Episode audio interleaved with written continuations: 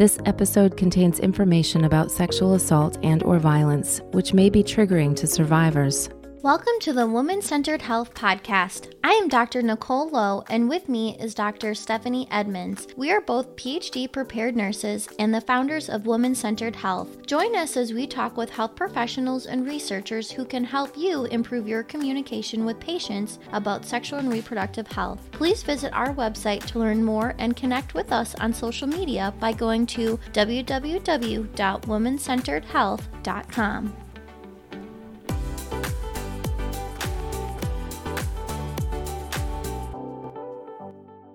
everybody, and welcome to the Woman Centered Health Podcast. Today, we are speaking with Storm O'Brink, a sexual assault advocate, volunteer coordinator for the Rape Victim Advocacy Program, and a full spectrum doula that does doula work within the Rape Victim Advocacy Program. And we are talking to Storm about medical violence. This is a newer concept to Stephanie and I, and we are so excited to cover something that dovetails so well with so many of our episodes, especially our trauma informed care episodes. So, hi, Storm. Thank you so much for being a guest on our podcast today. We're really excited to talk with you. So, the first question we always like to ask is if you could provide a little bit of detail about yourself, like your background, your education, those types of questions. Okay, cool. Hi, my name's Storm Brink. My pronouns are they, them, there. I wear many hats in my professional role. While my official title at RVAP is the volunteer coordinator, that does not encompass all of what I do. So, what I'll talk a little bit about volunteer coordination stuff. I manage a 70 person direct service volunteer pool. We provide crisis response to local hospitals and police stations for survivors of sexual assault. So people typically think of us as the folks who show up when a survivor is considering having a rape kit collected, getting medical care, or considering reporting the police. So I manage those folks. I also manage the six overnight paid crisis response advocates that we have. And I'm also a volunteer coordinator for our Queer Health Advocates program, which I'm a co creator of within RVAP. The other half of my job is direct service and providing technical assistance to other folks who want to learn more about working with survivors or working with the queer community or working with birthing persons. So, like, part of that advocacy service that I provide to sexual assault survivors is with a specialization in working with survivors of medical violence and an even more special interest in working with survivors of obstetric violence. Also, I have a lot of background in working with the LGBTQIA community because I started my sexual assault advocacy career working for Transformative Healing, which was a culturally specific program that worked with LGBTQIA survivors of sexual assault. Unfortunately, that got defunded by the Crime Victim Assistance Division in 2017.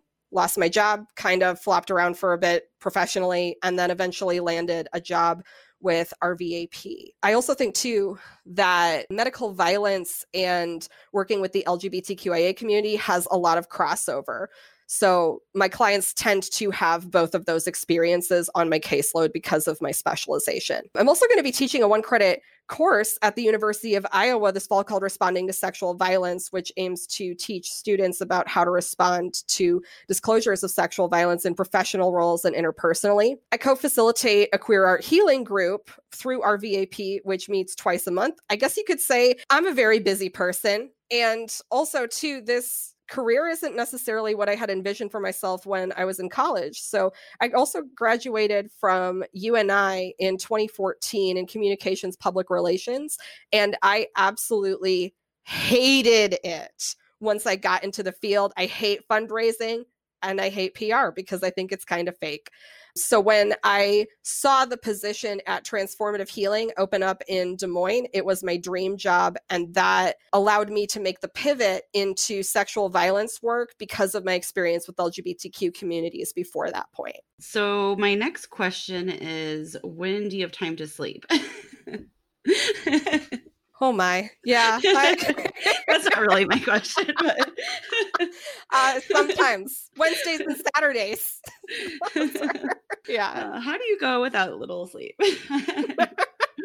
okay, for real though. The other question we always like to ask our guests is what informs your perspective? So, in other words, why do you do what you do and what is most valuable to you? I do what I do because sexual and medical violence are major issues within the LGBTQ community, and working with my community is where my heart has always been ever since I was a young person, even a high schooler, too. I've been doing LGBTQ centered activism since 2006. So we're going on a long time that I've been doing this work. I'm also queer, I'm trans, I'm intersex, and naturally with these identities comes experience. I am also a survivor of medical violence and sexual violence, and I have a permanent physical disability from one of my encounters with abusive healthcare providers. I won't go into that here, but ending sexual violence and medical violence, which sometimes overlap, I believe to be my calling in life. This is my heart work. Have I mentioned before that I love the answers to this question and we really appreciate you sharing that with us?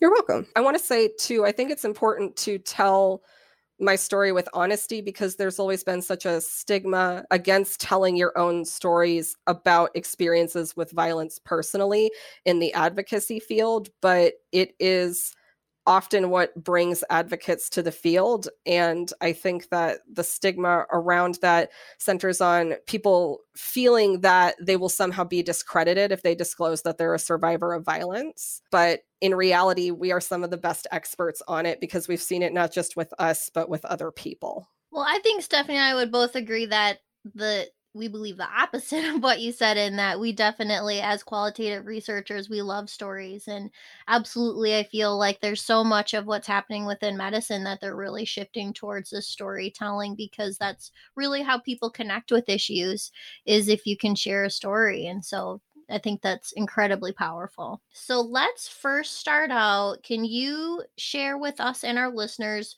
what is medical violence? Medical violence is a broad term, very broad. It encompasses a lot of things, but the most condensed version of the definition I can come up with for you is medical violence encompasses abuse which happens to patients in the medical setting abuse which is enacted by healthcare providers. It includes a lot of different things, and obstetric violence also falls under the umbrella of medical violence. So, some examples of medical violence and how I see it manifesting the Black maternal health crisis being one of them, the non consensual sterilization of Indigenous persons in North America and other parts of the globe. It also includes forced or coerced pelvic exams done to people in the gynecologic care setting. It involves non consensual cosmetic intersex surgeries. It involves ignoring patients, refusing pain relief due to personal bias. Oftentimes, too, you'll see in communities of color and white people who are progressing at the same rate have the same condition. There's been a lot of research that indicates physicians will give white people more pain medicine than they will people of color, especially Black communities. So that's one way that medical violence manifests. It also is care that is coerced or otherwise non consensual that's inflicted on a person. And sometimes uh, it includes things that we think of as more traditional sense. So, like what Larry Nassar did to his patients is definitely a form of medical violence. You talked a little bit about some communities who are disproportionately impacted, like Black women, Indigenous people. Are there other communities where medical violence disproportionately impacts people? I would definitely say that people with disabilities experience a lot of medical violence in that system. Also, LGBTQ persons, people experiencing poverty, homeless populations as well, and especially women generally when they're trying to access all sorts of care with special focus too on accessing reproductive health care. And you certainly covered with the examples that you gave. And I'm just wondering, like, I think that when most people hear the term medical violence, you do think of something very egregious, like Larry Nassar in the US gymnastics team. But what are some more insidious forms of medical violence? Ooh, I could go on about this one for a hot minute. So, medical violence, we often think of it, first, I, I want to say, we think of it as an intentional act. Sometimes it is an intentional act sometimes that intention is a little bit more complicated. So when it comes to medical violence, it's not about your intent, it's about your impact. Medical violence is built in to the way that we provide healthcare in this country and in many other parts of the world. It's written into policies. It's taught in educational settings as being a normal thing that a provider should be able to do. One example that I can think of regarding education would be non consensual pelvic exams under anesthesia as a form of trying to instruct students on how to provide that exam well. It may be berating patients, lying to patients about their medical records, bullying them into one specific medical choice over another. It might be, in some cases, refusing to remove a long acting reversible contraceptive from someone's body when they've requested it. It may be refusing to test that person. It may be refusing to provide timely care to that person. Sometimes it involves making a patient jump through medically unnecessary hurdles in order to obtain a certain medication, treatment, or drug.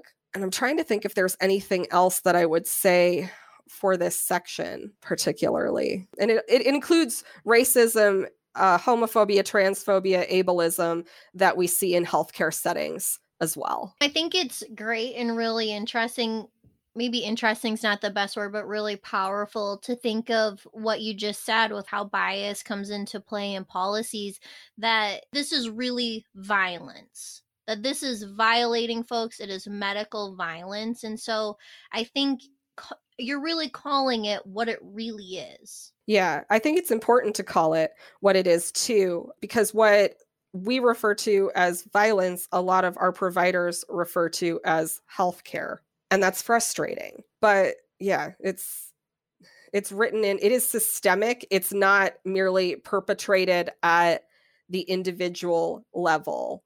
It's in everything that we do from questionnaires to our communication that we have with other folks to the nonverbal body language that we have with people when we're working with them in a clinical setting so I just wanted to dig a little bit deeper just so our listeners understand when maybe they themselves have done something violent and didn't realize it until they're listening to this podcast or they've witnessed somebody doing something that's violent and maybe felt weird about it but didn't really know how to say that. So one thing that I see a lot when you brought up the long acting reversible contraception one thing that I've seen a lot is providers saying, well, I'll go home and wait six more months before I'll take that out because it costs a lot of money and you just need to get over the the initial side effects. So, is that something that is considered medical violence and can you talk more about why that would be? Absolutely. Yes, it is considered medical violence. And the reason for that is because consent is only consent when it has the ability to be reversed. If a person doesn't want a device in their body that you put in there, and they're saying, I'm withdrawing consent to have this device inside of me, it is medical violence to say, I know better than you. I want you to have this for six more months. You're stuck with it. I've put this inside your body. It also has an effect, I think, on a lot of marginalized communities too that have faced sterilization without consent or even knowledge. Two, there's a lot of communities that are resistant to getting a long acting reversible contraceptive for this exact reason. If you were to go around to any given friend group that you might have in people that have uteruses,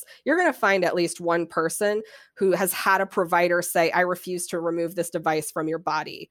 You, as a provider, you are tasked with honoring that consent. And consent at its core it's reversible, it's affirmative.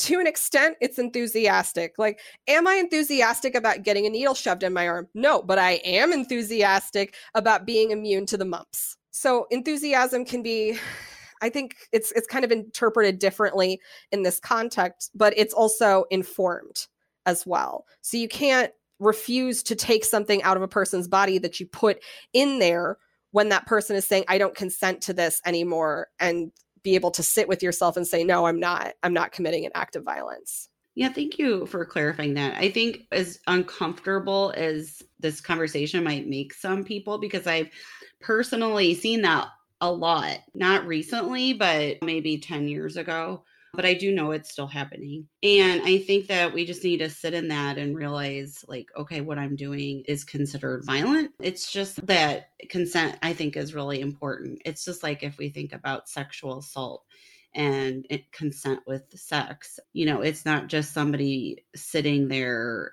and not saying anything, it's that they're consenting to whatever is being done to them. So thanks for clarifying that. So, could you talk about how medical violence and patient provider communication is related? I think that communication is often the primary method that providers enact medical violence. It may be in sending inappropriate messages to patients about what they believe is appropriate healthcare for them. It may be part of belittling the patient. It may be part of saying, I know what's best for you. Uh, sometimes it's like the communication of saying, like, no, I won't let you do this. It's communication that takes control of a situation. It's communication that ultimately assumes that the patient is not the expert on their own story and what their body is experiencing. So when communicate that communication is the way in which we enact those power imbalances between providers and patients. The power imbalance is what enables medical violence to happen. So without that power imbalance, medical violence has a lot less possibility of happening. I view it kind of in a way of the same thing as the violence pyramid. I don't know if y'all have seen that, but the idea behind the violence pyramid is that violence at the very top of the pyramid, being like rape, murder, genocide, other forms of sexual assault, is influenced by what's at the foundation. So, what's at the foundation is things like misogyny, racism, homophobia, these beliefs that some people are not equal to us, these power structures that are ingrained into us, some people holding more power than others. And so from there, maybe it turns into derogatory comments, turns into other forms of disrespect, and it climbs up the pyramid into the forms of more pronounced violence that I think most people would agree what violence is. But the thing about violence is that if you look at it as a whole, it's influenced by what's at the bottom. What's at the bottom has to exist and be the foundation for what's at the top to exist. That's really interesting and really a lot to think about. I think Stephanie kind of mentioned too, and in some ways, I could hear some of our listeners kind of having this knee jerk reaction that, well, I am the expert in this content and taking on that power dynamic. And in so many ways, also not even realizing they're doing it and kind of having this knee jerk reaction of like, well, then I'm not going to send anything or say anything or almost having a fragility about what you're saying. I love what you're saying, but I can see that being really triggering for providers to hear. I would challenge you on that. They're not triggered by it, they're uncomfortable by it. Being yes. triggered is about like a physical reaction typically to trauma, but being uncomfortable with it, that's what people in power are typically. And I also see this same fragility replicated in other groups of people who have power, especially in white folks as well. When that fragility is afoot, oftentimes I see people who are refusing to confront the harm that they might be doing to their patients something that I want to highlight too, because I, am actually really interested in transformative justice work with providers. It's been something that I've done at different points in my career, including provider confrontations. One of the first things that I do when I'm doing a confrontation with a provider is I say, we're going to give you today the gift of a difficult conversation. A difficult conversation is a gift because it's not only believing in your ability to change, but giving you the tools necessary or a piece of information that you can use to become a better person. So, by giving you the gift of a difficult conversation, this is an act of love. It means I believe in you and I believe in your ability to be better. I think that helps break down some of the fragility when I'm working with providers to be able to receive really negative feedback about harmful things that they may have done. But then the next step that I go into is that it's important to remember you're not the worst thing that you've ever done, but you are still tasked with holding yourself accountable to times where you've hurt people too. So you have to think what concrete changes am I going to do in my life to make my care better for my patients because I don't think that there's practically any provider that goes into the field of healthcare that's like, you know what I want to do? I want to hurt some patients today. No, y'all don't want to do that. Y'all went to like school for eight years or something like that, and then like did residency, fellowship, etc. Okay, so that's a lot of investment if you really wanted to hurt people when there were plenty of other ways to hurt people. People invest in healthcare because they want to help others, but the way in which we have our culture of medicine constructed, especially with the power imbalances, encourages medical violence. If we ever want to see an end to medical violence, we have to entirely reimagine what healthcare looks like sometimes reimagining what healthcare looks like means thinking what could i do to give my patients more equal power in these situations? Sometimes it's concrete things like self-swabbing. Other times it's going with somebody's preferred method of anesthesia even though you wouldn't necessarily agree with it but you're willing to try it because it's about that person feeling that they can have power and control over their body. I really appreciate you clarifying. Yes, it's not triggering. It's it's a, the discomfort in it. And I'm just wondering, I don't know if we're getting too rabbit holy, but then what are some things that our listeners can do to be better or recognize and sit in this and move forward and what are some maybe some steps? I think the biggest step that someone can take is to do work on themselves internally and also work on your organization and also make sure to be a good bystander when you see others around you perpetrating acts of medical violence. So, what I mean by internal work is really questioning the entirety of what you've been taught growing up, maybe in your social circles, maybe it's by friends, maybe it's by mentors that you really treasured in the field too. Asking questions like, is it necessary to restrain this person? And if so, why do I think that? What impact am I having on my patients? Am I communicating well with my patients? Am I actually listening to my patients? Am I giving them enough time? Have I engineered this intake form to be inclusive? In any way. And also thinking too about asking necessary questions versus unnecessary questions, because there are often a lot of unnecessary questions that get asked in healthcare too, as a part of patient histories or as a part of like providing treatment in some capacity. It's important to confront internal biases and ask, why do I need this information? Only gathering information that you need with folks as well. There's so much I could say on this topic I think one of the most important things that a provider could do to stop medical violence from happening in their practice is to engage in trauma informed care and actually analyze what that model is made of with its five different components of safety, transparency and trustworthiness, choice, collaboration and mutuality, and empowerment. So trauma informed care challenges the power structure of healthcare. It requires power to be in the hands of the patient, not the provider. So, when you want to challenge medical violence, you have to look at your care not just from a patient centered perspective, but patient directed. Patient centered means we're considering what this patient's individual needs are and individualizing their care for them, but it also typically involves an element of deciding what that care is going to be for that patient. Patient directed care is asking the patient, what do you want? What outcomes do you want from this care? And also letting them know their rights too. So it might be changing the way that a procedure is typically done to accommodate the patient's emotional needs. It might be providing pain management in situations where you typically wouldn't think to do so. Like oftentimes, I have worked with a lot of survivors who have significant needle trauma so, one of the concrete suggestions I say is ask for a lidocaine patch before injections or IV placement because sometimes the pain is heightened by that trauma response too. Also, like giving full disclosure about all aspects of the procedure, not just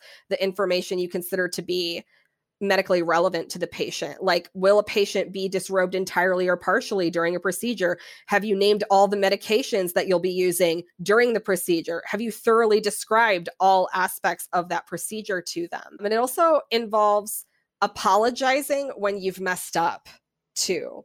Listening, resisting the urge to get defensive. When I do confrontations and restorative justice stuff with medical providers while working with my client as who's the patient at the same time, I see people get defensive a lot. I don't see people apologize very often.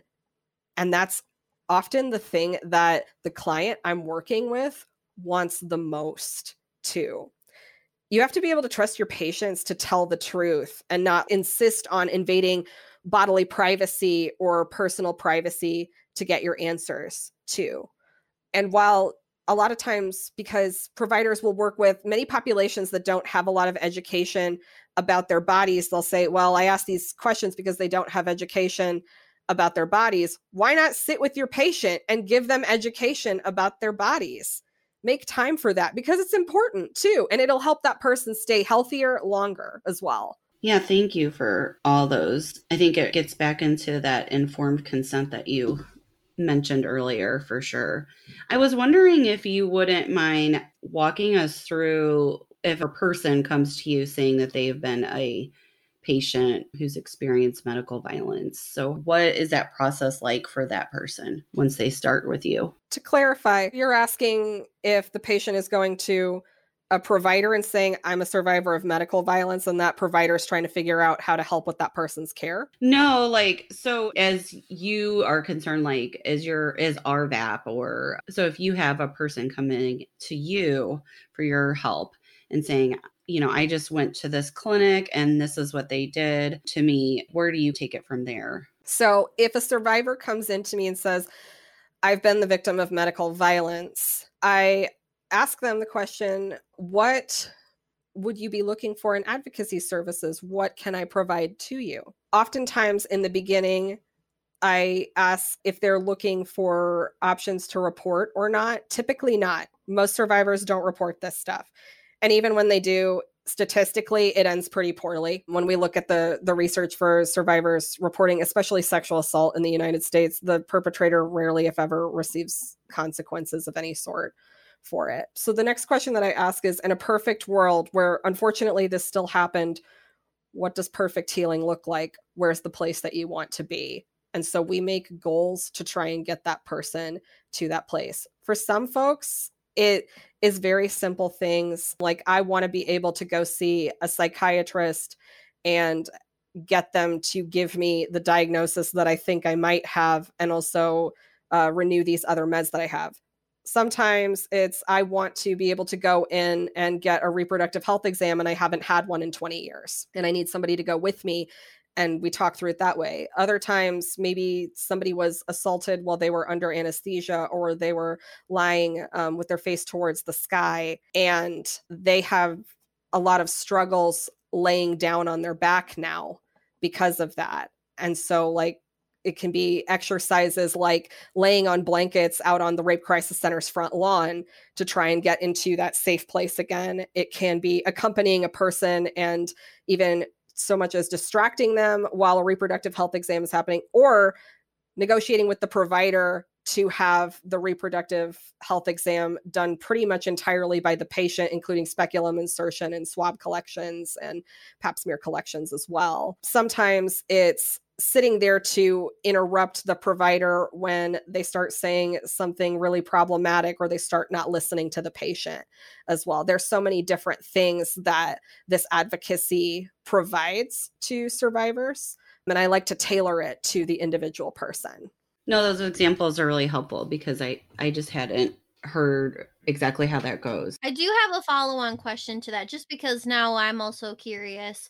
So, say one of our listeners has felt like that this happened to them. Is services you offer is this everywhere? Like how does one find what you do? I guess this is a newer this is new to me that this is a service that or you know, something that people can go to and get advocacy and help with this so i'm mm-hmm. just wondering how widespread is this and and where where do people find folks like you? That's a good question yeah so the services that rvap provides are in an eight county service area in the southeastern quadrant of iowa but a lot of the care that I accompany people on or like help them get, etc., get advocacy for medical violence related needs tends to be associated with the local hospitals, especially UIHC, because a lot of people will come in from other townships and counties because they do have such diverse services compared to a lot of the rural hospitals. I do not know about other programs across the US that might offer the same service.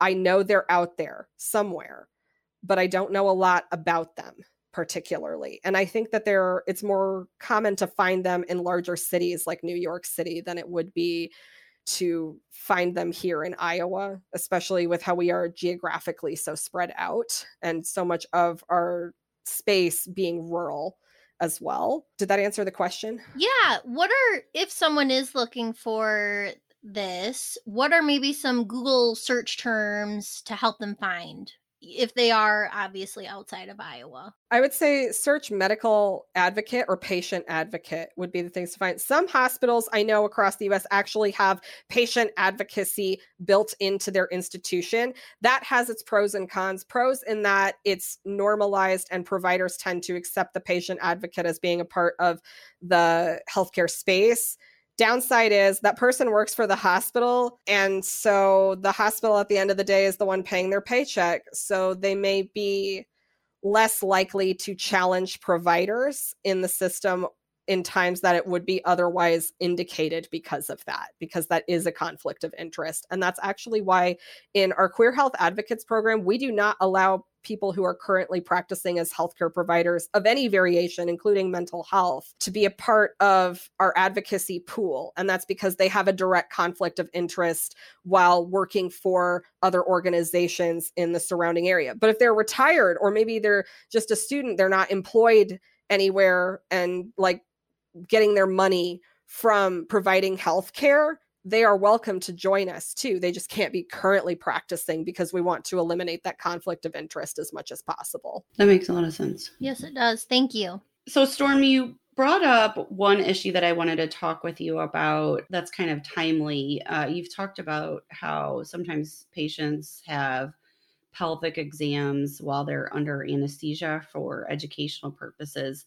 So, just in this last month or so, Florida passed a law stating that all providers have to obtain informed consent from a patient before doing a pelvic exam. And this law came from a history of medical students and residents performing pelvic exams on patients when they were under anesthesia and then they had no knowledge of the exam at, at least before or maybe even after.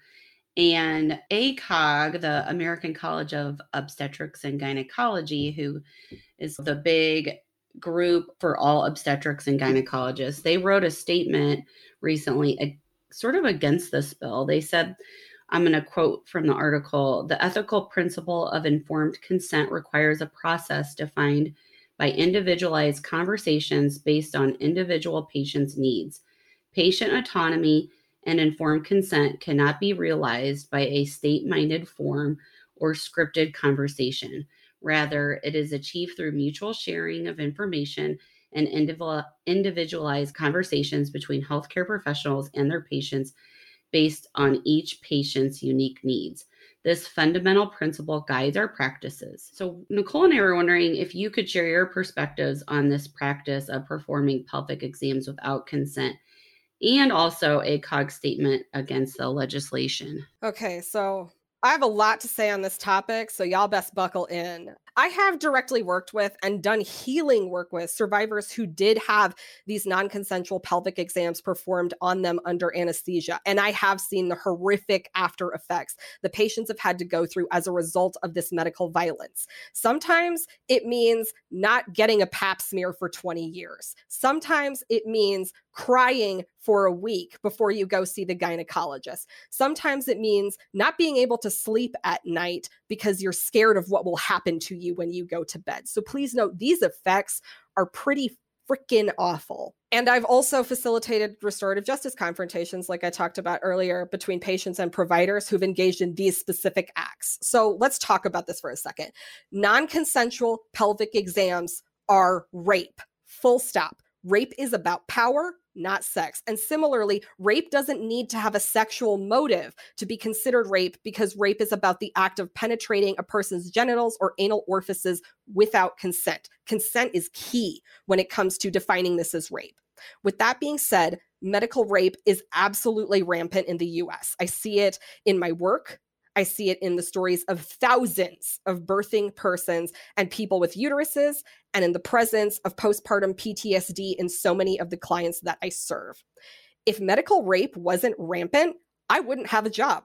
My entire job is built on helping survivors of medical rape heal. With that being said, the very roots of modern gynecology are steeped into medical racism and the rape of enslaved women by J. Marion Sims, who's considered to be the father of modern gynecology. So it could, should come as no shock to us that a field built on the medical rape of enslaved women continues to engage in medical rape towards patients in the present day and present a Black maternal health crisis. Just because your ancestors cut down the trees doesn't mean that you live in a forest, which of course then brings me to the ACOG. What has the ACOG done to defend patients from medical rape? Nothing. I see nothing constructive. I I don't even see a lousy statement, which let's be real would be performative allyship to survivors at this point. The problem is that physicians are not making joint decisions with patients. They are deciding what's best for patients and inflicting it on them. And when a provider decides to engage in medical violence, patients have little to no recourse. State medical boards frequently don't care about these complaints. Hospitals serve to protect providers and refuse to remove providers from positions of power when complaints of this nature are filed. The ACOG, it protects providers not patients. And the ACOG is angry that the Florida legislature is creating an avenue to hold providers accountable to their actions, but has never, at least in my view, shown an ounce of anger about medical rape. We wouldn't have to legislate consent if providers actually made it a priority, which they don't. Let me ask you this too. When you were into a provider last, did they ask to weigh you or tell you to get on the scale? Did they ask before putting the blood pressure cuff on you? Taking your temperature. Did they ask to examine you or simply tell you that they were going to listen to your heart now? Now, I want you to think about that and know too that consent is the presence of yes, not the absence of no. So that's how we know that lack of consent is built into healthcare because it's built into even the littlest things like getting your blood pressure taken. Consent is asking, not telling people what they're going to do. So when the ACOG is speaking out against measures to enforce consent and create accountability for providers, they're advocating for medical rape full stop. But what can you honestly expect from them, considering they're in the middle of getting sued for racism regarding their discrimination against Tamoria McQueen? Racism's violence too. And where you see some violence, you also see more. But I also want to talk about this other nuance too of it. A law isn't going to stop providers from engaging in medical rape.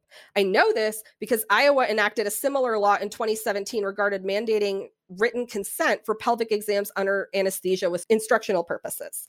And I continue to see survivors who have had surgeries done involving medically unnecessary pelvic exams that they explicitly didn't consent to under anesthesia, which are often revealed later in the surgery notes or in conversations with a provider at the post op appointment. The culture of medicine has to change too if we ever want to see an end to medical rape. So, do I think that this law is going to do a lot constructive? Not necessarily. And I also think that patients are going to be coerced into signing the form, and that can later be used against them if they try to file a complaint.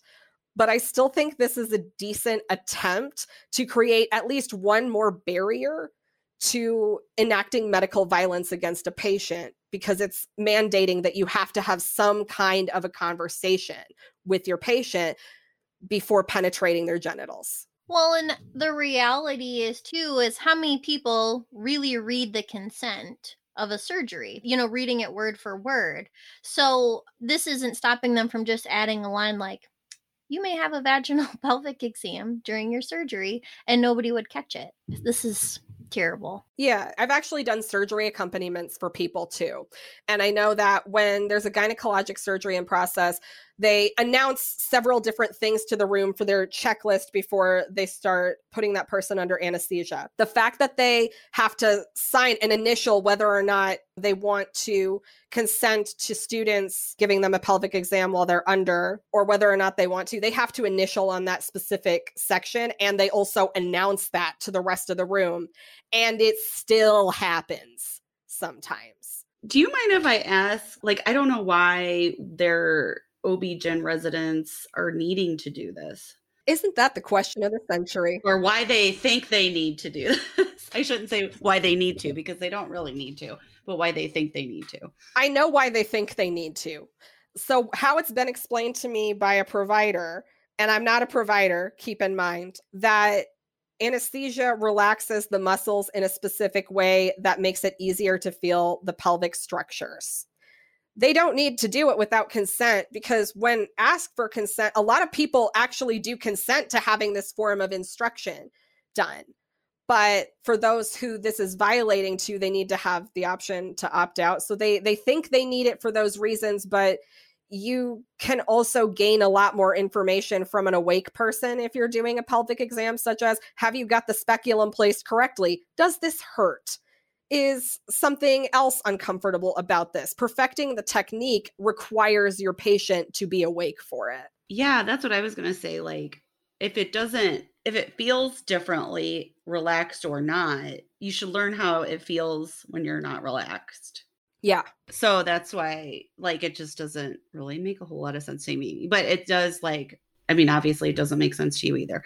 But I was just curious why they were even doing that in the first place. I just also quick want to make something really clear for our listeners. This is all about doing a pelvic exam for the sake of learning how to do a pelvic exam during a time when someone is having a surgery for something unrelated to gyn care, correct? Not necessarily actually. So if you're doing the obstetrics and gynecology rotation, like that's a method of teaching that they use on that rotation too. So if somebody's going in for a gynecologic surgery, that's going to be a part of it. But they also have done pelvic exams on for surgeries that are completely unrelated to gynecologic care and that is a big problem throughout the United States and it's documented in medical journals. And you will find many healthcare practitioners who will say, Yes, I did this to a patient as a part of my teaching. Okay. I just want to make that abundantly clear. So, would you mind also talking about? So, if the patient didn't consent to this, so they didn't know about it before, before the surgery how did they learn that this happened to them after or what are some ways that that people have learned that oftentimes it can be listed in the surgery notes or it's in a conversation with the provider. So while the provider may not always volunteer that information, sometimes that provider remembers that that was done during that surgery. I would say. Well, and I remember, Stephanie, I'm sure you remember too, when we first started looking at starting the podcast and everything, we had reached out and heard stories from women on issues that they've experienced with their providers and i remember there was woman who one woman who shared with us that she went in and i think it was gyn related but they never relayed to her that it was going to be a transvaginal ultrasound and so when she came out of anesthesia she was confused that she was having some vaginal soreness. And it wasn't until after the surgery that, or after the procedure rather, that they disclosed that, well, it was transvaginal, that that's how we had to do this and access it. And she, and she had no idea. And that was a very obvious source of trauma for her and, and something that she was dealing with. Yeah, that I really feel for that person because that is definitely medical violence. Yeah. So the ACOG statement, I was kind of upset when I was reading that because, like you said, I haven't seen from them and I don't necessarily follow everything that they write. But I haven't, even in this statement, I feel like if they were going to talk about how we shouldn't legislate medical practice or women's health or whatever they wanted to say, which I think that they did say that in there, but they didn't say at all why this law was necessary um, or was thought to be necessary like the things that you said speaking out against racism and and what obstetrics and gynecology was based on. And so I think that was upsetting in my mind and to other advocacy groups. The way that I even saw this was we follow Birth Monopoly. I don't know if you've ever heard of them. Yeah, on I follow them. yeah, on Facebook. And they posted this and I started reading more about the law and the ACOG statement. So it definitely angered a lot of people in the birth doula community and i totally understand why but i really just wanted to hear also like get your perspective um, especially because i think some of our listeners maybe never heard this or just seen the acog statement only so I have a couple things. So one, I think what's so powerful about this conversation is that so much of medical violence lies within communication and the power of communication. So I think that's something that I think is just so impactful about this conversation. And two, I think the other big impact is that for potentially many of our listeners, there wasn't an awareness that this was occurring or that what they were saying or doing is actually medical violence. And so I think this is very profound. And I know that we kind of touched on this a little bit, but I'm just wondering, you know, obviously you're an expert in this, but say as a provider, I want to call in another provider who uh, who I suspect is suspicious of medical violence. What are some ways to call in another provider when you're a peer? So I've done this like a number of different ways because I actually called in one of my peers recently that is a provider out in the field. It was probably about a year ago that we had like a very serious and very difficult conversation about medical violence. I think it it starts with pointing out that something is problematic and that can be that can be hard for some folks to go out and say I interrupt this what you did is harmful to that patient. But it's also important to be able to explain why. You have to be able to sit in the discomfort of the conversation and telling that person why what they did is harmful. You also need to ask questions with curiosity and find out why did that person do that? What reasons could they have for it? Because if you can deconstruct that, you can deconstruct violence from happening at the root. So you have to ask questions with curiosity you have to be able to sit in discomfort with that person. You also have to be a bystander and interrupt stuff from when it's happening right in front of you, too. I will say in my work as an advocate and as a doula, I have seen medical violence happen right in front of me on numerous occasions. There's a lot of trauma that comes from this job, but I wouldn't change it for anything. But in those moments, I try to interrupt the person and I say, like, I have these things that I go to. I say, You're not listening to that person. Okay, I understand that you don't think that this is evidence based care, but this person wants this treatment. So what's stopping you? from providing this treatment or maybe saying i want it noted on the medical record that you decided not to test for this I want it noted on the medical record that you did not explore any of these symptoms. I want it noted on the medical record that the person said they didn't consent to you doing this as we're proceeding forward with it and the person is getting coerced or otherwise bullied into doing a treatment that they don't want. I also think it's a good idea to call people out when they're not listening and say hey let's let's slow down a little bit here and let me summarize what you just said patient so that i can clarify this. Because sometimes providing that summary and clarification kicks the other provider that you're working with back into gear thinking oh like I, I wasn't being mentally present enough with this patient to really listen to what it is that they're saying. When all else fails i think it can be useful to involve your peers or other leadership in having those conversations and i think it's important to instigate conversations about medical violence within your practice or organization before you even see it happening in the first place and let it know that this is not an acceptable thing to do regarding patient care. Can you give some examples of maybe policies or practices at institutions that would quickly lead to medical violence or just violent that you've seen?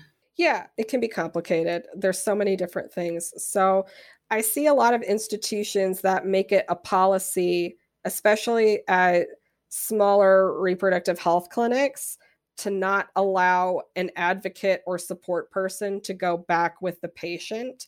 And oftentimes that's not motivation for patient safety. Sometimes they will claim that it's about protecting patient confidentiality. And what I found that it does is it creates a situation where an abusive provider can be alone with the patient too. And it also makes survivors of medical violence feel really unsafe when a clinic does that. So maybe getting rid of a policy like that or examining it or thinking, how can I um, ensure that that patient truly has confidentiality when they're coming to see me? Can I provide certain questionnaires in advance to them? Can I um, ask if they uh, would like to have that advocate with them and maybe have them sign a consent form for it? Other things that I've seen are mandatory pelvic exams or pap smears for birth control. That's a big one. Having mandatory physicals with multiple components to receive hormone replacement therapy. And maybe those components are things that a person doesn't want, including different types of invasive exams, mandating that a trans patient receive a therapy letter before getting hormone replacement therapy. That can be a policy that increases the likelihood of violence and also makes that person have to certify how trans they are before you're willing to give them necessary medical treatment too when you could just provide it via the informed consent method. I also see uh, a lot of policies around surgery too. So when it comes to a patient that's trying to receive surgery at some of the local hospitals i've seen people get strapped down to the table if they are awake during a procedure, like for instance, maybe a C section, or maybe they just did some sort of other nerve block throughout the body if they're doing a procedure on their lower limbs, etc. And that can be really traumatic to people. Oftentimes, too, like saying you can't have your loved ones back with you in the post op phase after recovery until you're basically ready to discharge can be really harmful, or saying, I won't let you put back on pants until you get your pain to go down until we can get your pain mitigated somehow through these medications when the person is asking for pants or asking to go to the bathroom even though they don't have to provide any sort of urine sample or um, a lot of just gatekeeping especially from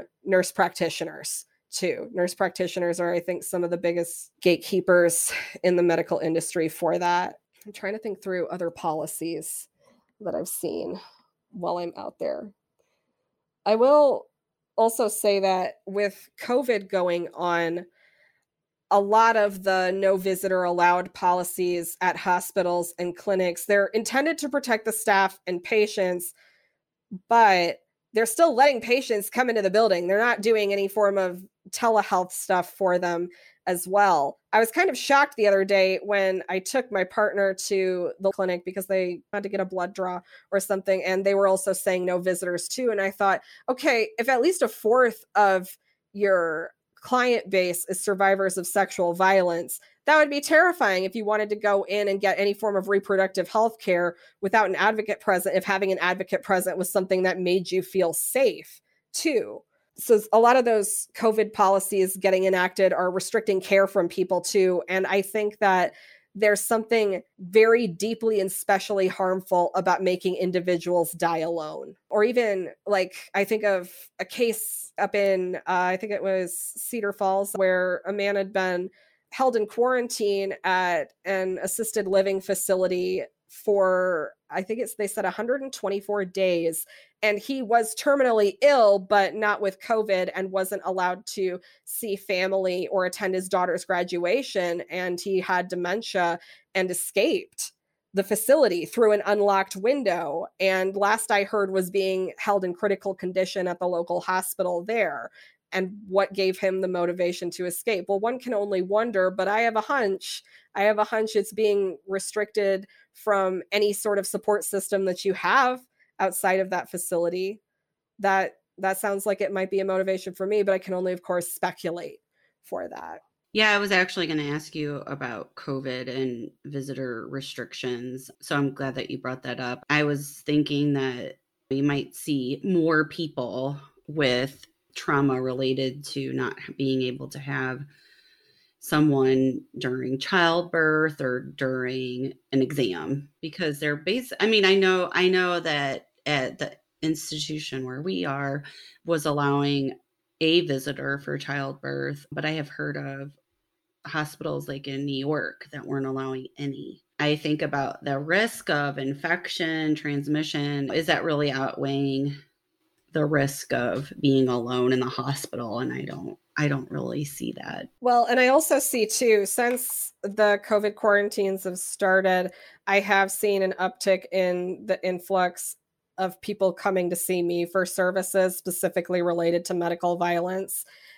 And the incidents are related to because they, when, so when people don't have advocates, I think that advocates can be really useful for some folks in a way of that an advocate is someone who's not just helping that person feel heard and get their needs met in the healthcare setting, but they're also a witness to violence that might happen. And I've seen providers who are prone to violence act differently in front of advocates. It kind of makes me think about how there's a lot of similarities between psychiatric care facilities and prisons, and that there's a lot of gross human rights violations that happen in psychiatric facilities. But I've noticed that people who have visitors coming in to see them to psychiatric care facilities are sometimes treated better than those who don't. And the same can also be said of prisons as well, because when somebody's coming in for you, they know that somebody on the outside is watching that institution. They're watching how they're treating that loved one, and they're going to stand up for that loved one too. So they don't want to engage in that medical violence as much with that person, which is absolutely horrifying and awful and it's also what it is. Yeah, that's interesting that you recognize that certain providers are more prone to this and that their behavior is different when you're present or an advocate is present versus someone who isn't. So that is very unsettling to me that there's a they have that ability to control even what they're doing or yeah cognitive of what they're doing not that it's okay at any level but the fact that there's a difference oh yeah like it's not okay. And I also know the types of providers that are more prone to some of the heaviest forms of violence. So often they're people that are pretty darn burnt out in their field that aren't receiving the support that they need from their institutions. And also, they're the people that have higher levels of power within their organization as well. So the more power you have, the more likely you are to get away with it. I also see if a provider has engaged in one act of medical violence, there's often subsequent reports of it later where there's one, there's many. So having a history of doing it in the past, I at least, and this is just from my own personal observations, I don't have research on this particularly because people don't research this topic at all. I can't, I can barely find statistics on medical violence in the United States, no matter what I look up. But I can find plenty of information on what happens when patients assault healthcare providers, but I don't have a lot of data on when healthcare providers assault patients. Maybe we need to change that, Nicole. I know. It's like that's really interesting. And I could see that a lot of time these institutes that have research within it are also tied to medical so i could see where that would be an extreme conflict of interest to investigate something like that and to report that. So when you add that layer to it i guess in some ways i'm not surprised but i'm also very horrified that you can't find any information on that. Yeah it's i i would like information i would like data. I'd like to know the types of things that make perpetrators of medical violence more likely to engage in it in what situations but i also see that there's a lot of overlap with the data that we have on what makes someone more likely to perpetrate sexual violence or what makes sexual violence more likely to happen. It's often when a provider has unrestricted access to the patient alone that's more likely too. And you see that with childhood sexual abuse as well. If there's someone who has unrestricted access to the child alone, like not all the time, of course, naturally, because parents have access to their kids alone all the time. But that's one of the commonalities in childhood sexual abuse stories where that child is more likely to have that violence happen if there's someone who is an offender that has access to them alone and is unsupervised for large periods of time. And I think it's interesting too that you've noticed patterns uh, again unsurprising but interesting the patterns you've noticed in that the re- repeat offenders i guess if that's what you'd want to label it is that they're burnt out that burnout is seems to be a common factor i think is really interesting and yeah that you've noticed a pattern. Burnout is just so key and i think it's also like if there's anybody listening to this podcast that happens to work for an institution where they supervise people this is definitely something i want you to know. Please give support to your employees. Please give them emotional support please make sure that you're doing continuing education make sure that you're giving them adequate time off make sure that they get to have time off when they're sick without being penalized for it a lot of those things contribute to burnout. They need to be able to have their job ends where their job ends and be able to go home from it and be able to process the terrible things that they see at their job too because patients come in with some pretty complex situations and they come in with a lot of trauma too. And that's what I know within my work at RVAP as well. I process what I see with my supervisor all the time because it helps me mitigate burnout and it's important to me to have that emotional support from my supervisor because without it i would quit this job well and what's interesting is there is a lot of research or at least a growing body of research especially on nursing burnout and you can find a lot out on burnout itself in the healthcare profession so it's interesting that that exists but what you don't see in the literature what's not analyzed is how does that burnout manifest in medical violence or translate to patient care in this way. Yeah, that's what I would like to see the research focus on like what happens to patient care when nurses indicate that they have a high level of burnout or any practitioner truly because it does impact patient care. And I also see, like, in my own field, burned out advocates are some of the worst advocates that I've ever seen. And many of us have been there at different points. But if you're not getting your own basic needs met, how can you really expect to be able to be there for someone else in that capacity, too? Yes. Just like parenting, right, Nicole? parenting in the time of COVID. So, if I could circle back to informed consent and dig a little deeper there, can you give our listeners some tips about how does informed consent look? Like, how can they practice that better? with and when it comes to pelvic exams or anything invasive like that. Yeah.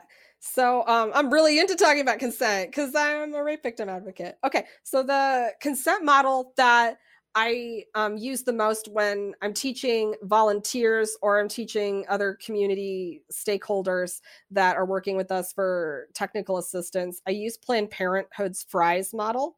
So it's freely given, it's reversible to an extent. Like if you take out somebody's appendix, you can't put it back in. But for the most part, it should be reversible. It's informed, it's enthusiastic to an extent. Again, my example about getting a needle shoved into your arm, not enthusiastic about that, but I do not want the mumps. And it's also specific as well. So breaking that down, it's freely given. That person should feel like this is something that they generally want to do. If you notice that a patient is hesitant, looking down, has body language that says, I don't want to do this specific thing, feels uncomfortable with it, maybe is crying. Other times I've seen patients who fawn for providers if they've been asked multiple times to do a specific thing. So maybe that patient's already said no to something and you've asked them over and over again.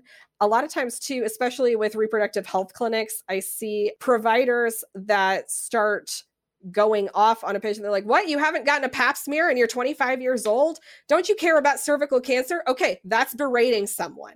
That means that if you're berating someone, you're engaging in coercion, which involves repeatedly asking after someone said no, sometimes involves making threats if a person doesn't comply. So, well, if you don't get a pap smear, then I'll take away your birth control prescription.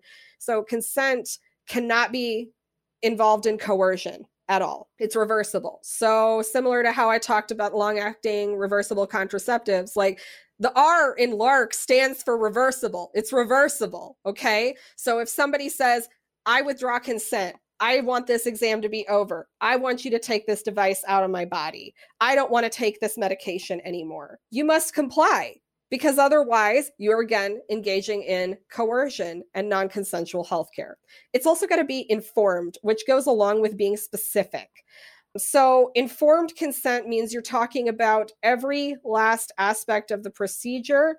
You're also talking about all of the alternatives to doing that too. And you're making sure that they have a wide array of options that you can choose from. So, you're presenting a platter of options and saying, which one would you like? This is the one that I think is most effective. However, if you don't feel comfortable with that, here's some other things. They may be less effective, but we can still do them.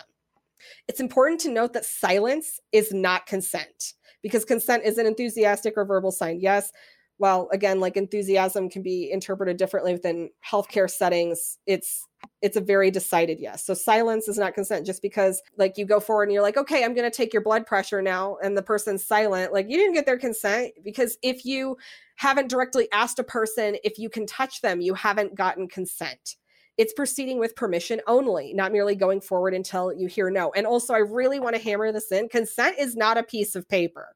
Consent is ongoing. So, some of y'all, if you're at maybe like a smaller clinic or a hospital, you have a generalized consent form to treatment. That's not consent to everything. It would be absolutely ridiculous if I signed a general consent form to care from the local hospital here and then they were like, okay, so you consented to care, and we're just going to do this surgery on you right now without even talking it through or going through the benefits and the risks with me. That would be ridiculous, right? Okay, so we know that consent's not a piece of paper. Consent is ongoing. And it also means that just because a person consented to one part of the exam doesn't mean that they consented to all parts of the exam. So maybe a person consented to a vaginal check during labor, but they didn't consent to you breaking their bag of waters. That's one example. So, yes, you have to get consent for every last part of an exam or procedure that you do with a person. Thank you for that. I have one more question that I'd like to ask. I know we're getting at the end of time and it could be kind of a big question, but we have had previous episodes on trauma informed care. You mentioned trauma informed care. So I would love if we could dovetail or if you could discuss how medical violence fits in with trauma informed care and in what ways you promote trauma informed care. How medical violence fits in with trauma informed care. So, medical violence is the opposite of trauma informed care at its core. Yes. uh, it's what I would say. So, medical violence cannot like in any way involve the elements of trauma informed care.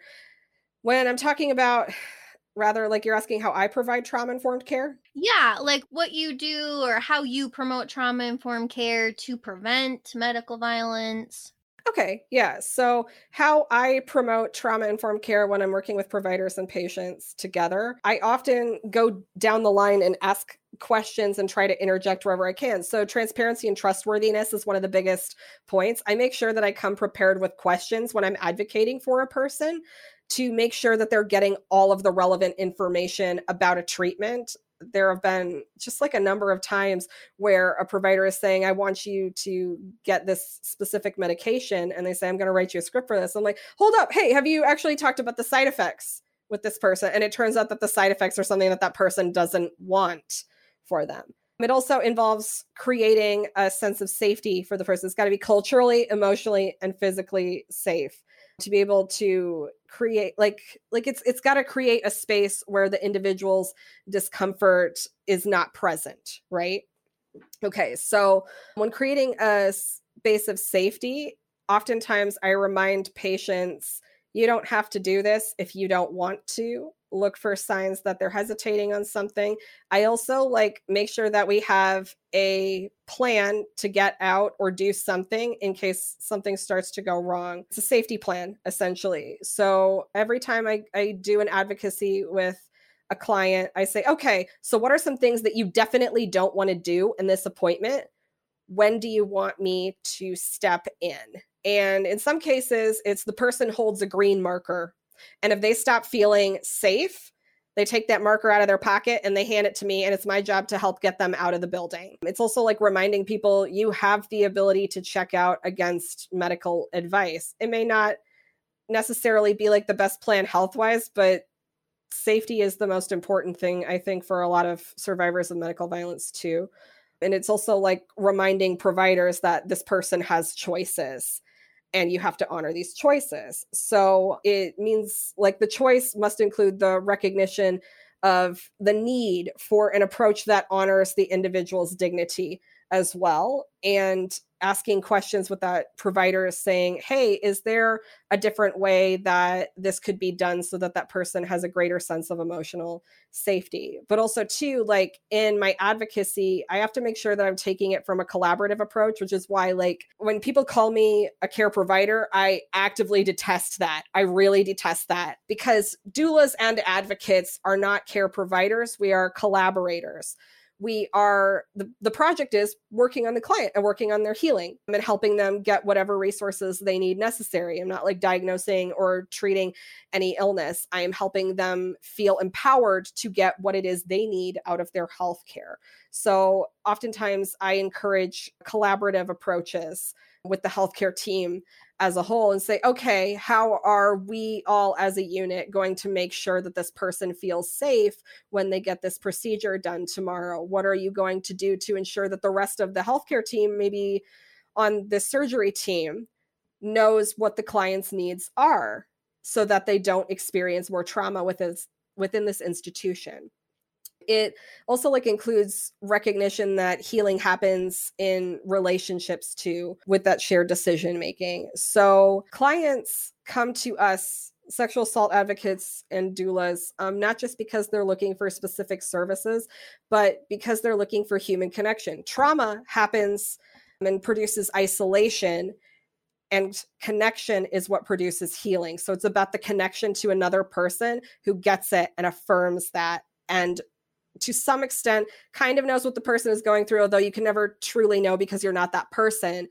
But we've at least stepped into or seen similar shoes that that person's in. So it's about affirming that person's choices, being there as a witness for when things do go wrong, allowing them to emotionally process things afterwards, and also encouraging people to take the power in getting their own health care for themselves as well. So deciding what that health care is going to look like for them and also not stopping until we find a healthcare provider that's willing to work with them in the way that they need. Thank you for sharing that. So, for our listeners, if they feel like they have been victims of medical violence, what should they do? So, I will start with this there is no should when it comes to healing from trauma.